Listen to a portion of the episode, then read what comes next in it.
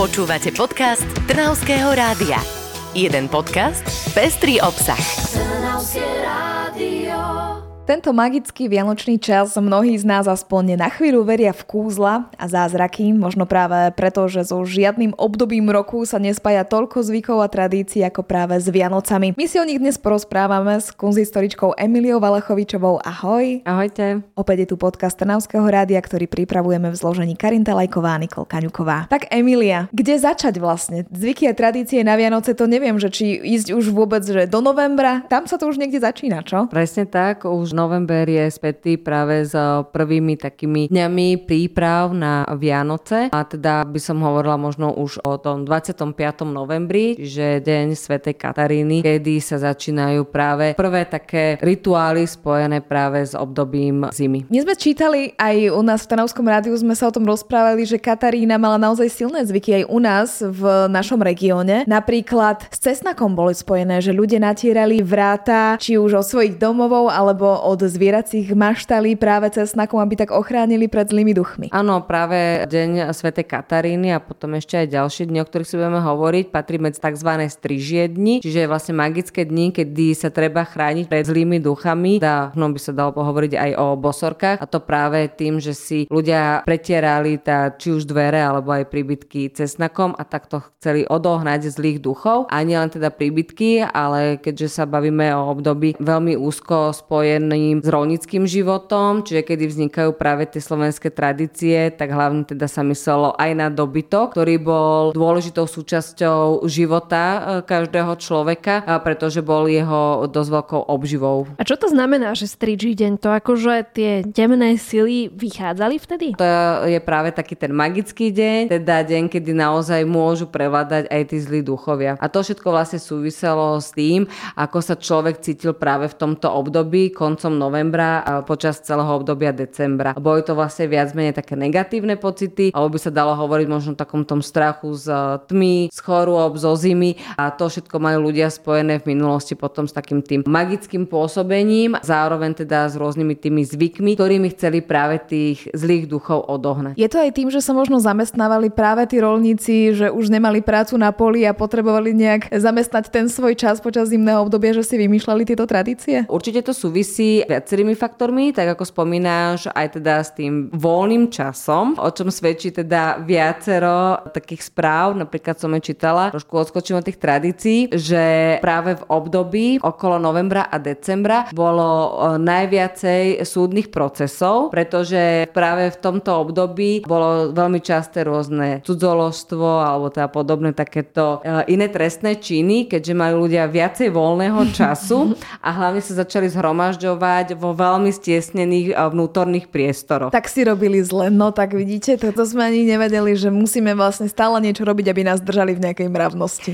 Áno, áno, o tomto vlastne boli aj tie zvyky. Teraz trošku preskočím z tohto zasa do, skôr by som povedala, že takého aj ľubostného života ľudí, pretože práve v tomto období nastávalo čas aj na hľadanie si partnerov, keďže už naozaj nebolo toľko práce, tak napríklad na Svetu Katarínu boli rôzne zábavy, kedy sa mohli mladí ľudia zoznamovať. A veľmi veľa tých zvykov, ktoré máme práve v tomto období, sú späté s tým, že vlastne, že dievčatá mali možnosť sa stretávať s mládencami pri rôznych týchto udalostiach a zároveň, či už dievčence, ale aj mládenci mali možnosť si vybrať alebo si nejakým spôsobom zaželať toho svojho vyvoleného. Možno aj vyveštiť. Alebo vyveštiť si, či vôbec sa dievča vydá v danom roku. A to sa ako robilo? Tak to sa robilo aj na Svetu Katarínu a to práve tým dievča si otrhlo halusku z čerešne a ponorilo si ju doma do čbánu a v prípade, že jej čerešňa doma zakvitla do Vianoc, to znamenalo, že je už súca na vydaj a čo skoro sa bude vydávať. To poznáme aj z rôznych filmov ešte, takých čierno-bielých starých, čo si pamätám aj ja, že som musela sledovať so svojou starkou a rozkvitla čerešňa nakoniec, tak bola šťastná dievčina. A ak odporúčaš filmy, aby som tiež dal do pozornosti jeden a neviem teda, že či ho pravidelne hrávajú v televízii, ale je teda možné si ho pozrieť na nejakom kanáli internetovom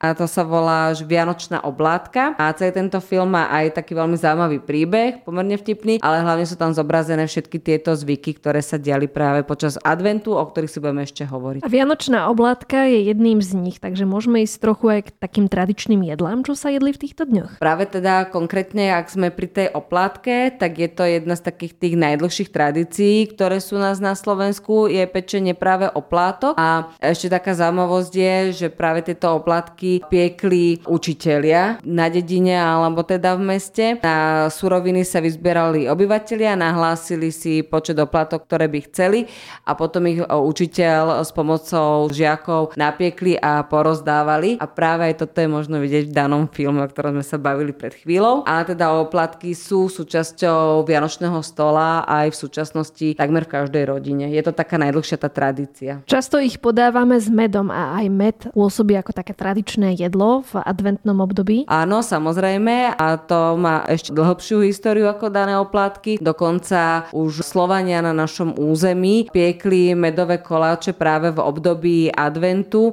a to ako dary pre odohnanie zlých duchov alebo ako pripomienku na svojich zosnulých. Zároveň robili medovinu, tiež veľmi obľúbený nápoj v našom regióne. Takže toto je tiež veľmi dlhá história. No a samozrejme med sa potom dáva aj ako jedna zo surovín do medovníkov, ktoré majú tiež tradíciu ešte v stredoveku. Dokonca medovníkarstvo bolo v 12. storočí remeslom, že bol to speciálne remeslo, kde remeselníci mali veľmi drahé formy, do ktorých práve odlievali dané medovníky a tie sa potom predávali na trhoch a jarmokoch. No a medovník bol veľmi, veľmi dlho aj vianočným dárčekom napríklad. To si dneska nevieme veľmi predstaviť, že by sme dostali pod stromček iba medovník, ale teda niekedy aj to bol taký dôležitý dárček vianočný. A čo také zdobenie medovníkov má aj to nejaký význam? Vo všeobecnosti teda vianočný stromček nemá až takú dlhú históriu, ako by sme predpokladali, ale jeho súčasťou bola práve výzdoba medovníkmi. Veľmi obľúbená, pretože rozvoňala celý ten príbytok. Ja si spomínam, že keď som bola ešte malá, tak sme medovníky piekli už na začiatku adventu, potom ich mamka musela piesť ešte trikrát do Vianoc, pretože sa zjedli. Je to aj možno v minulosti to takto vyzeralo, alebo kedy sa možno s tým začínalo. My sme si spomínali Katarínu, potom prichádza Ondrej, kedy už vlastne väčšinou začína aj advent. Áno, väčšinou teda na prelome novembra a decembra začína advent. Presne práve toto je obdobie, kedy začali piesť medovníky, čiže je to také najstaršie pečivo, ktoré sa muselo piesť niekoľko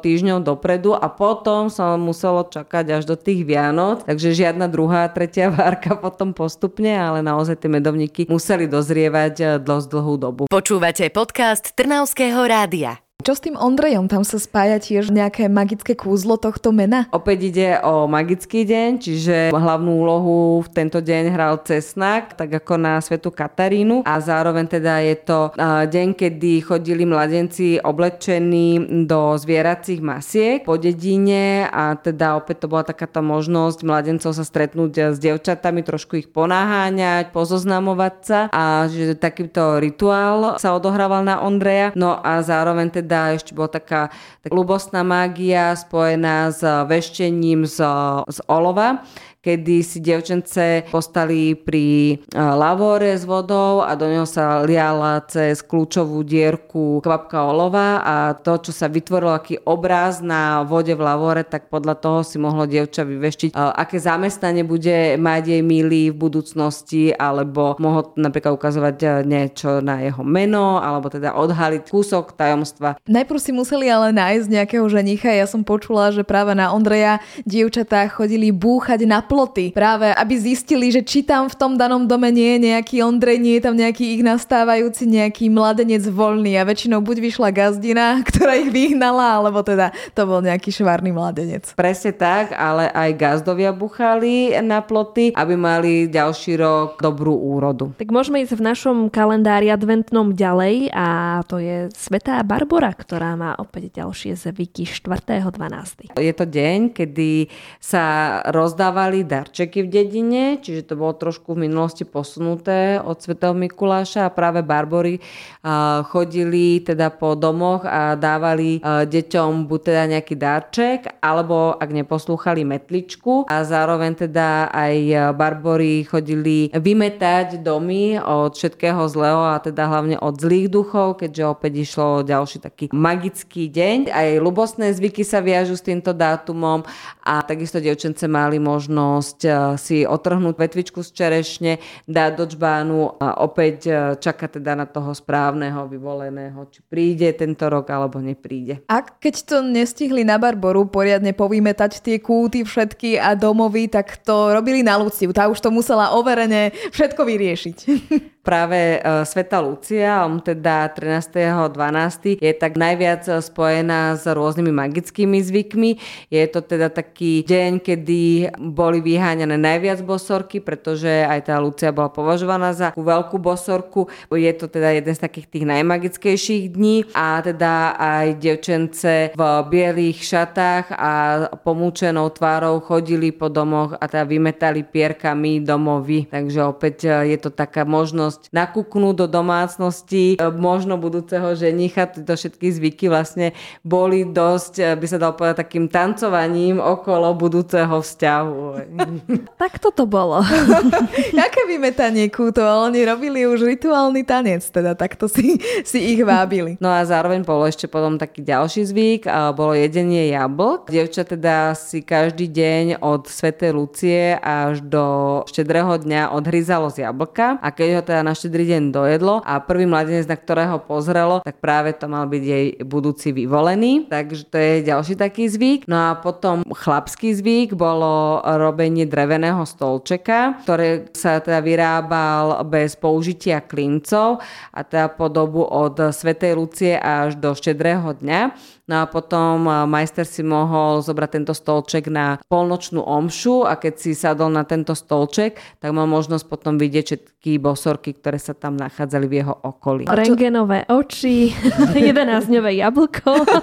Ale čo teda tie papieriky, lebo to si ja jediné spomínam z detstva. To sme sa tak snažili oklamať, že kto bude môj nastávajúci na tú Luciu. Papieriky boli do Vianoc, ale nevyšlo to aspoň. Ale niekedy sa na to verilo a možno boli dievčatá poctivejšie ako ja. Áno, ďalší teda ten spomínaný zvyk sú určite aj papieriky s menami, kde teda bolo okrem mladencov, ktorí sa dievčaťu páčili, bol aj papierik s menom neznámy, alebo cudzinec, alebo aj žiaden. A teda dievča muselo bez toho, aby sa na daný papierik eh, pozrelo, každý deň jeden zapáliť pod sviečkou. To, čo jej vyšlo, to bol teda jej budúci osud. E, mne tak napadlo, že ako som to šalila ja väčšinou e, si pamätám iba to, že som dala iné veľkosti papierika, tak som vedela, ktorý vyťahujem. ja som nakúkala pod ne. Videla si tie mená, hej. No, tak ja keď som vyťahla zli, tak som ho tam capla naspäť. Alebo na každý papierik napísala to isté meno. Ešte, to, ešte takto šalili. Počúvate podcast Trnavského rádia.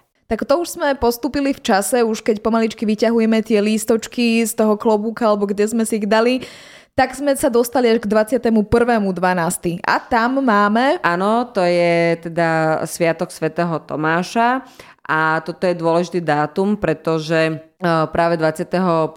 decembra je najdlhšia noc a najkratší deň, čiže je vlastne taká silná mágia práve tohto dátumu. Tento slnovrat má naozaj silnú tradíciu, celkovo by som povedala vo svete, v Európe možno hlavne a postupne sa to opäť dostáva do trendov. Áno, skôr by som povedala, že prevyšuje viacej nad tými našimi slovenskými tradíciami. Slnovrat poznáme ale aj z pohanských e, zvykov a tradícií, z ktorých vlastne čerpajú aj tie kresťanské, ktoré oslavovali naši predkovia. Môžeme si o tom povedať niečo viac? Hlavne by som povedal, že ešte je tam aj veľmi veľké prepojenie práve e, toho pôvodného pohanského vnímania tohto obdobia a potom toho kresťanského, keďže na našom území teda žili Slovani, tak budeme sa hlavne e, rozprávať o tých slovanských zvykoch, ktoré boli spojené práve s týmto obdobím e, zimného slnovratu a práve s takým tým prevyšovaním noci nad dňom, chladu a všetkých vlastne takýchto skôr by sa dalo povedať, že e, negatívnych pocitov viazaných vlastne s týmto obdobím, tak sa určite chceli hodne zahrievať pálením vatier a tým aj odháňať zlých duchov, keďže práve v tme človek mal pocit, že okolne ho môže niekto byť neznámy. My si to dneska možno ani nevieme predstaviť, keďže tam tu všade svietia lampy, aký musel mať človek pocit práve v takej tej úplnej tme, aké práve nastávali v období novembra a decembra. Ďalej už naši predkovia Slovania používali med ako surovinu na robenie rôznych koláčov alebo teda prípravu medoviny, čo bolo vlastne takéto jedlo typické v tomto období. No a zároveň teda väčšinu času venovali práve chystaniu sa na horšie časy, kedy teda bude jedla menej, nebude toho dostatok. Takže práve to bolo také obdobie spojené s rôznymi pôstami, čím sa vlastne dostávame práve aj potom do toho kresťanského ponímania práve daného obdobia, kedy je advent vnímaný ako obdobie pôstu. Samozrejme, že to súvisí aj s tým, že aj ľudia v tom čase mali menej jedla, čiže bolo jednoduchšie sa práve uskromniť v danom období, aby potom prežili to ťažšie obdobie v januári a vo februári, kedy teda ešte udrala väčšia zima. No a zároveň teda pre Slovanov, ale neskôr aj Keltov, bolo toto obdobie zimného slnovratu vnímané v takej personifikovanej podobe dieťaťa, čiže vlastne nejakého nového života, čo vlastne v tom kresťanskom ponímaní zasa je obdobie, kedy sa narodil Kristus. Čiže vidíme tam také určité prepojenie alebo paralelu s pohanskými zvykmi a s kresťanskými.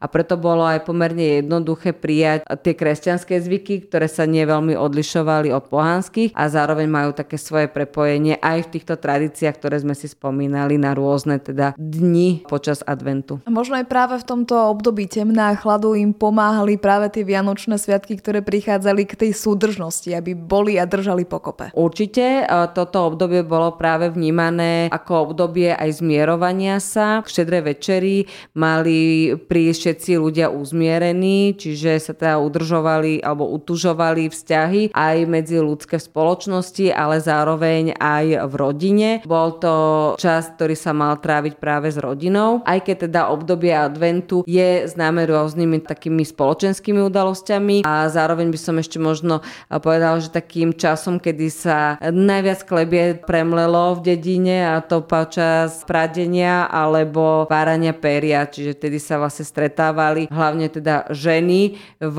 jednej e, izbe niekoľko dní a tam si teda vymieniali všetko, čo sa udialo za posledný rok, čiže to bolo teda také obdobie aj e, preberania všetkého, čo sa dialo za posledný rok. A to veľmi výhodnej dobe, keď si práve tie dievčatá hľadali budúcich ženichov.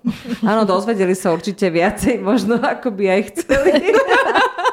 Tak ale veríme, že v takejto príjemnej atmosfére sa aj my budeme stretávať naďalej. Ďakujeme ti, že si nám prišla o tom porozprávať o celých týchto zvyklostiach, tradíciách a vianočných e, zvykoch, ktoré boli kedysi aj v našom kraji, aj na celom Slovensku. A je to veľmi príjemné si pospomínať a verím, že sme možno aj vás, viacerých našich poslucháčov, inšpirovali k e, oživovaniu týchto tradícií aj vo svojich domácnostiach. Ďakujem a dúfam, že sa budem počuť aj v budúcom roku. To bola naša hostka, s ktorou pripravujeme naše pravidelné podcasty kunsthistorička Emilia Valachovičová. Ahoj. Ďakujem, ahojte. Počúvali ste podcast Trnavského rádia. www.trnavskeradio.sk